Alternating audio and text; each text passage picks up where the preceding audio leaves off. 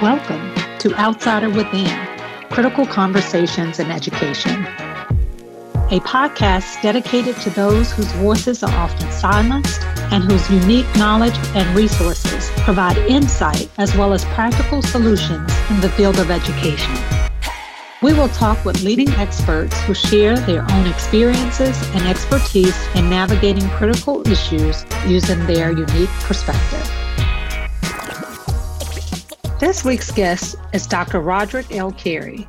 Dr. Carey is an assistant professor in the Department of Human Development and Family Sciences in the College of Education and Human Development at the University of Delaware.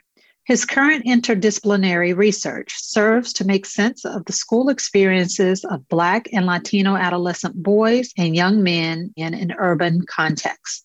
Welcome, Dr. Carey. Thank you so much for having me. It's such an honor to be here to build with you all. We're just going to jump right in. Can you tell the audience about yourself and your work? Absolutely. I am a teacher, a researcher, consultant. I am a husband. I am a father of a toddler. I am a son. I am an uncle.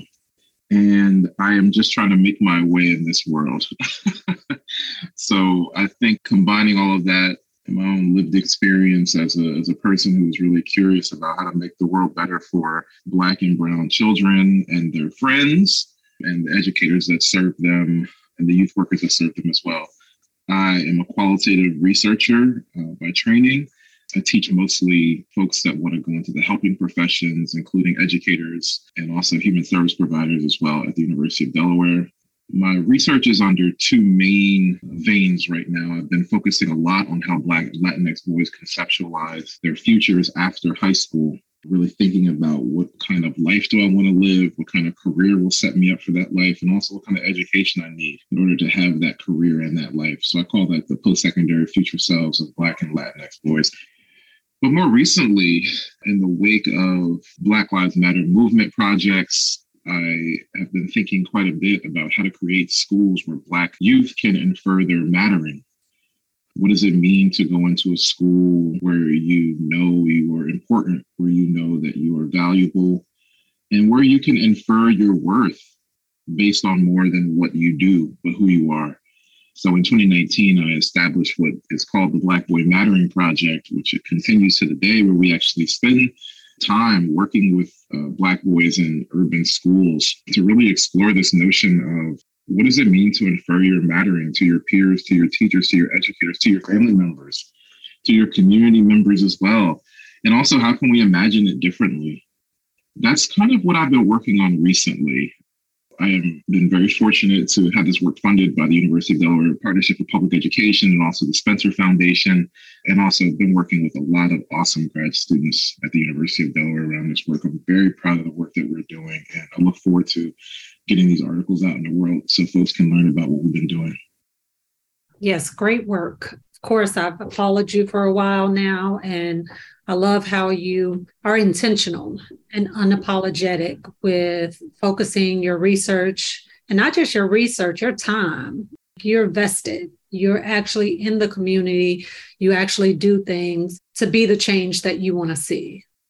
Well, thank you for saying that, Kayla. You know where I was, working in Washington, D.C. before I got into the academy. And I still think about these kids that I taught back in D.C. and before that in Boston about, when I see them in the context that I've been working in now, it's, I'm still very much inspired by my early career as a high school English teacher. The other thing about my work is that, I am at my core an English teacher. I'm a high school person. I've been working with youth ever since I was a teenager. And, the Black Boy Mattering Project is, for me, a very sustaining space for those like myself who want to continue to actually work with kids and touch the lives of youth through the research capacity. Sometimes we go in there and we get amazing data, quote unquote, from our students. We get just powerful quotes and just amazing insights. And other days we go in there and we're just like, y'all seem to be off today. So let's just talk about life. What's going on? There have been times where I walked in there with this really airtight interview protocol and, I really want to get through these questions. And then I just get in there and you know, a participant had a fight with his girlfriend, or there was a fight in the building, or Will Smith slapped Chris Rock. We got to talk about that today, you know? So it's just like those types of things, you know, really shape the project to be very responsive to the boys that we work with. And I tell my grad students that we will mirror back to the boys this topic that we study with them. So we study mattering, and we will work to the ends of the earth to make sure that our boys know that they matter to us. And even if that means we don't get the best data some days, those kids will know that they matter to us. I think that that's just the power and potential of partnership work. And I know that all manners of folks at universities do this kind of stuff. So students know that they're working with me, that they're going to be working with real life young people, and that they have to show up amazingly for the kids, so that the kids know that, hey, you know, you matter to us, you are important, and we're responsive to their needs and their desires too. So the current social and political climate is transitioning, if you will. And I'm wondering how you see your work impacting that climate as well as education. You know, I ran the Black Boy Mattering Project, just like everyone else, who was doing work with kids back then. You know, it was like, I think it was like March 11th. And oh my gosh, like, we're supposed to go into the school tomorrow and do work with these kids, but there's like this virus thing that's going around on March 11, 2020. And I was like, I don't think I want to subject my grad students to the germs of the building. And I also don't want the boys that we work with to get our germs. Like, I don't know what's going on with this thing. So let's pause it this week. Maybe we'll pick it up next week. That was March of 2020. And if you would have told me, you know, what would happen over the course of those 2 years, friends, talk about disruption. You know, I had a project in schools working with kids that I had to move completely virtually. That's after I found them back. I had to find my kids, and I had to get them back into the, you know, to do these focus groups. But also I was studying mattering, like during the second wave of Black Lives Matter. You know, I started Black Boy Mattering Project in 2019, but as a result of the killing of Ahmaud Arbery and George Floyd and then Breonna Taylor, we saw what the New York Times said was the largest social movement in the history of the United States, larger than the suffrage movement, larger than the civil rights movement, larger than the protests against Vietnam in the 1960s. And the most inclusive. And the most inclusive. And it was digital, too. You know, it was digital, and kids were on the streets. Kids were risking their lives to be out on the streets to make their voices heard. And I was studying mattering with kids. It was just amazing to do that work. And what I learned, Melva, during that time was that kids are really keyed into stuff. But what they didn't have sometimes was like the opportunities and the language to process it. They told me that they saw like Black Lives Matter was coming up on their splash screens on their video games, and Black Lives Matter was on the BET Awards, and Black Lives Matter was on their phones, and people were doing blackouts on their phones. And then you had the anti-Asian hate crime that happened. And then you had the insurrection of January of 2021. And kids were really left to see this social movement and be like, how do I make sense of all this? A lot of teachers were very hesitant to engage around it because they were trying to be politically correct, whatever. But they literally were looking at a social revolution from their phones being like, I don't know how to make sense of this. So I think that, you know, politically, kids are really keyed in. Sometimes they just need some help connecting some dots between, you know, what's going on in themselves, what's going on in their communities, and what's going on in the rest of the world. Yeah, schooling is so important. And it does make me really appreciate the space we have to really have those conversations with our students. You know, it's one thing to go in and teach them as a K through 12 teacher, but our jobs is so much more. And that is an integral part of, I believe, what it really should mean to be a teacher. And so I like the way you make sure that within your mattering, you utilize that space to really unpack the things that they are going through in general, the things that they're seeing, the things that are happening to them. They need to be able to have the tools to make sense of and explore their next thoughts and know how they're going to digest all of this. Yeah, absolutely. You know, and I don't get it 100% right sometimes, you know, but I feel like we're making some strides to deepen the kids' ability to process. But we know that's part of the process. Like, they have to know that we are imperfect. We're perfectly imperfect. And we have to model that for them, that we don't know everything. it's important to kind of express yourself, but learn how to express yourself in a positive way. So I think we have to do that by role modeling. And that's all an important piece. Judith? Rod, to Kayla's point and to your own work, you've written about the transformative spaces of activism with youth, and that a lot of the research details what groups and organizations will do with youth, but not necessarily what they've learned from youth. For our listeners, can you talk a little bit about your experiences with what Black boys, Latinx boys have learned from that participation in activism? Yeah, that's a really good question. I think it's ever evolving. And, sometimes I get kids, or not even just me, but my team of research assistants who work with me, they get the kids to really verbalize things that they're seeing and feeling in the moment. And we have interview transcripts of it, right? But there's other times where I think that we plant seeds by questioning with questions for them. Sometimes we'll ask a question about, I'll give you an example of a question that we ask. When you walk around this building, how do you know that you matter, or something like that? What in this building, what in this school building signals to you that you are important? And some students, adolescents, one of the reasons why I focus on adolescents is that they develop the ability to, for cognitive kind of abstraction, right? You can start to think in these abstract ways. So some students are able to just list some things that they really think are important. Others are just like, you know what, I have never thought about that. And I don't have an answer for you, but I'll think about it, and maybe I'll come back next week or something with an idea. So I think that what it does is it not only gets kids to think in the moment, but it also kind of plants some important seeds that they cognitively process over many weeks. To think about. Just even asking a question. We try not to implant things in them, but most of it is we might follow up on a question and say, hey, you mentioned that you don't really study Black history in your class. According to your definition of mattering, does that really speak to how does that contribute to your mattering or what we call your marginal mattering, your non-mattering in the building, right?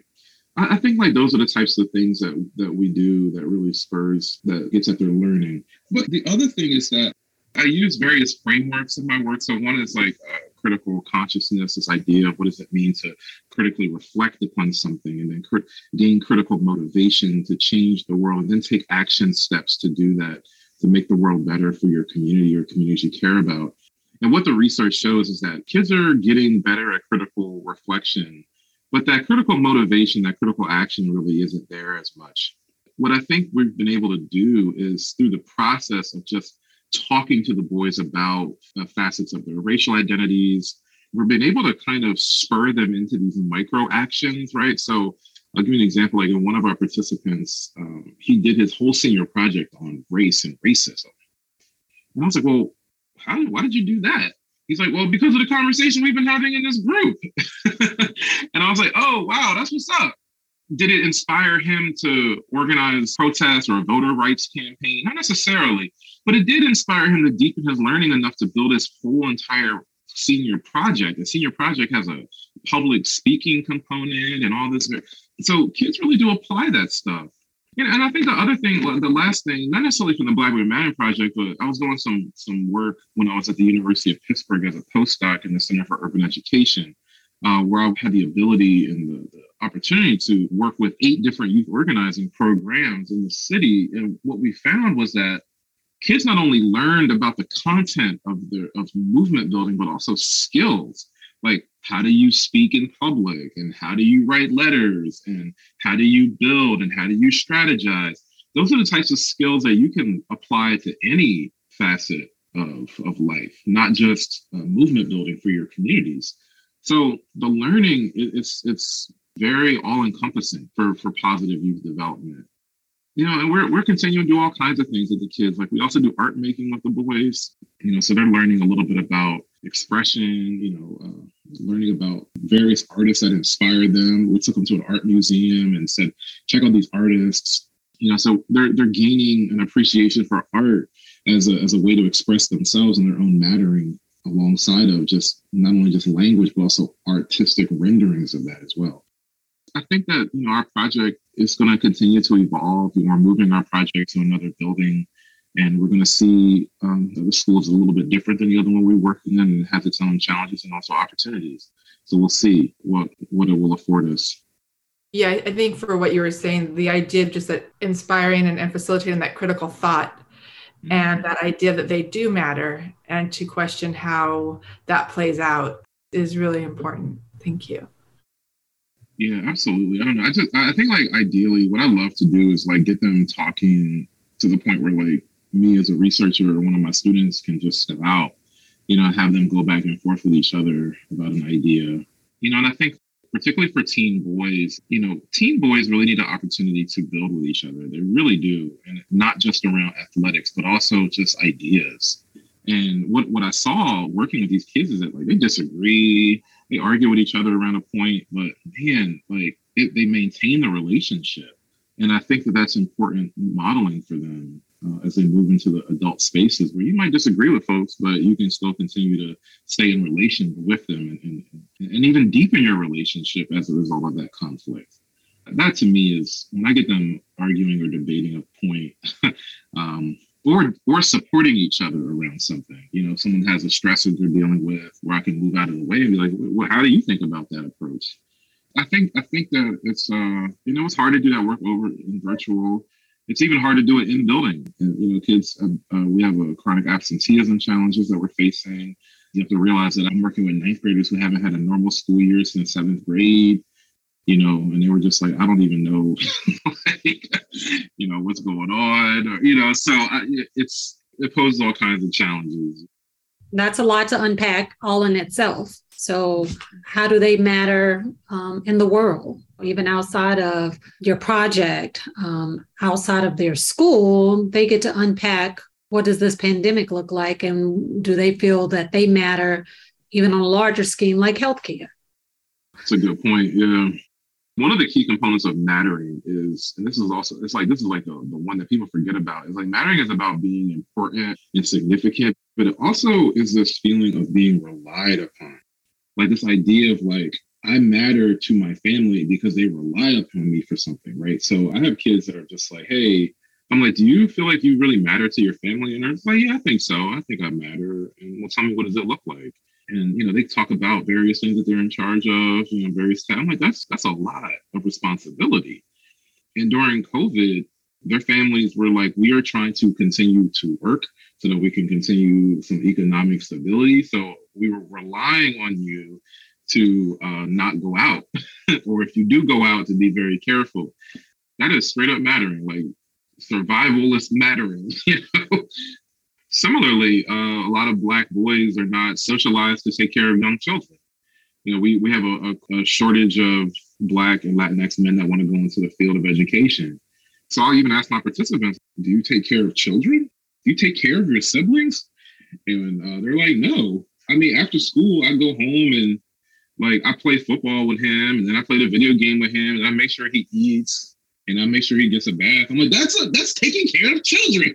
Why don't you see yourself as a caretaker? I feel like it's that language of taking care of kids. No, that's what girls and women do. You know, and of course, like, you know, I'm a professional educator. I'm like, there's nothing wrong with taking care of kids, yo. And I really think that you're really good at it. Yeah. Maybe you should consider a job in education, you know? So I think that those little type of micro conversations can really shift the perspective of kids in various ways. And that's just mattering, reliance. You know, your parents rely on you to take care of your siblings. That's mattering. It seems like after the pandemic, it seems as though the boys have taken away a lot out of that. And it seems to be very positive. But when you read the media, it seems that there's only learning loss and badness and no socialization and no this, that, or the other. But it seems like you have a different story to tell about the post-pandemic. And so along with the post-pandemic time, we've got all kinds of political things happening, and these young boys are coming of age to be able to vote and things of that nature. So are they aware of the social and political things going on now? What are they talking about post-pandemic? Good questions. I think politically, I think that there's a lot of Especially where we live, the political races in nearby areas are much more contentious than anything going on here in Delaware.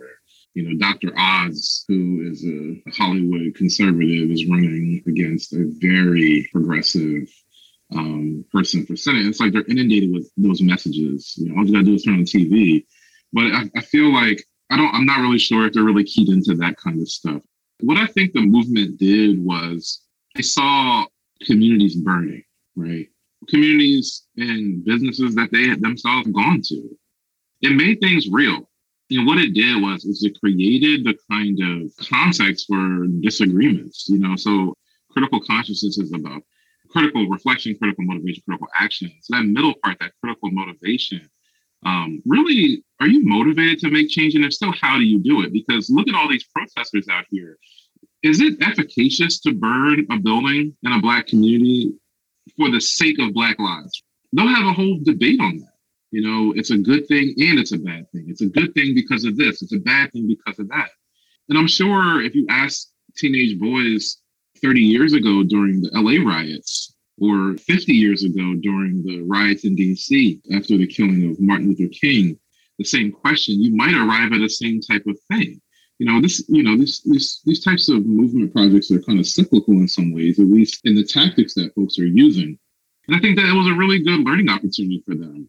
But I think that a lot of the stuff that's emerging as a result of the pandemic is really less political and more actually interpersonal. I think that they're just trying to figure out how to get their lives back. Like, think about like what being a teenager means. When you think of teenager, what do you think of? You think of freedom, gaining autonomy from your family. What does that mean? Leaving the house. You can't do it. Okay, well, what do you think about milestones, right? Like going to the DMV and getting a driver's license or getting a car or working a job. Can't do that. All right, well, what about other milestones? Like, man, going to the dance, you know, getting the opportunity to go to the dance and dressing up and having that opportunity where people will take pictures of you and, like, you know, you look really good and you get an opportunity to, you know, like, that's not there either. Passing that person of interest in the hallway and trying to gain their number or building with them on Instagram and then seeing what they're like in person, or particularly for Black boys who are athletes, like having those opportunities to shine as an athlete in front of them and gain the adulation and matter to hundreds and hundreds of people in an athletic field or in a basketball arena. They just don't have it, or it was cut short. So I think that what we're seeing is less about learning loss, but maybe kind of opportunity loss in some ways. They learned a lot, but those types of missed things. I've had kids that had all kinds of maladaptive, externalizing behaviors.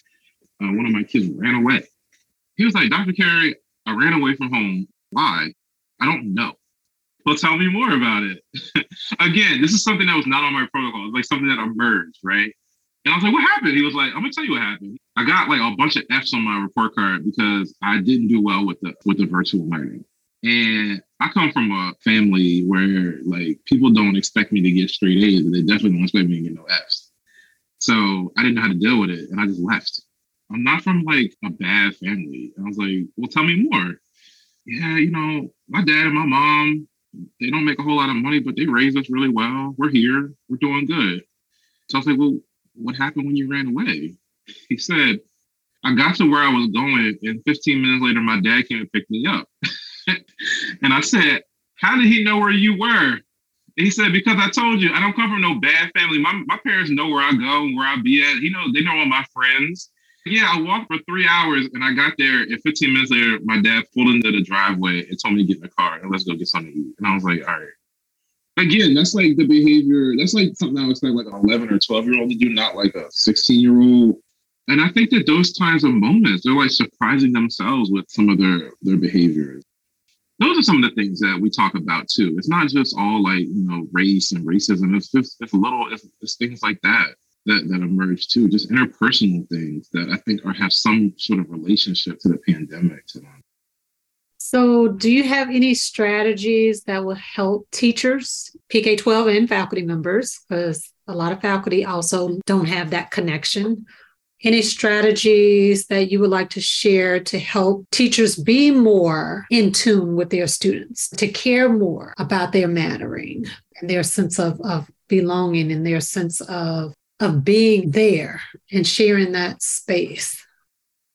I write about this idea called partial mattering, which is this idea of when you matter, but you only matter for like what you do, typically as an athlete or entertainer.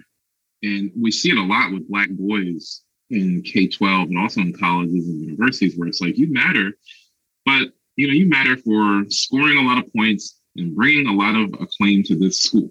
And we see that, and we will see the links that Black boys go to do that, putting their body on the lines, sacrificing, developing skills in other domains, because really all that society has offered a lot of these kids is that when you're an adult, the best thing that you can do as a Black boy is become an athlete. In some ways, I've seen that to be very true. And it forecloses on their imagination to imagine otherwise. And sometimes schools reinforce that. What I've seen is that the boys will talk about, hey, during the football season, they see me in that jersey. The educators be like, oh, yeah, good luck with your game this weekend. And good, how many points did you score last week? Man, double that this week. And on the surface, that seems like a really good way of connecting with a kid. And in November, you cheer them on. But what do you do with them in January and February? Do you give them those same types of supports? Because the kids are just like, they told me straight up, they're like, these teachers love us during the fall, during football season. But when it's like spring, they never check in with us. What happened to those supports? So you were only supporting me so that I could stay on the football team or the basketball team as an athlete? And I think a lot of educators would probably say, absolutely not. You matter for so much more than that. And then, well, what do you do? So I think that's the first thing, is to see your kids as more than just athletes or see them as more generally. So that's the first thing that I would encourage educators to do. The second thing I would say that really came out of the search and working with the kids was just like, this business as usual approach for these kids is not working.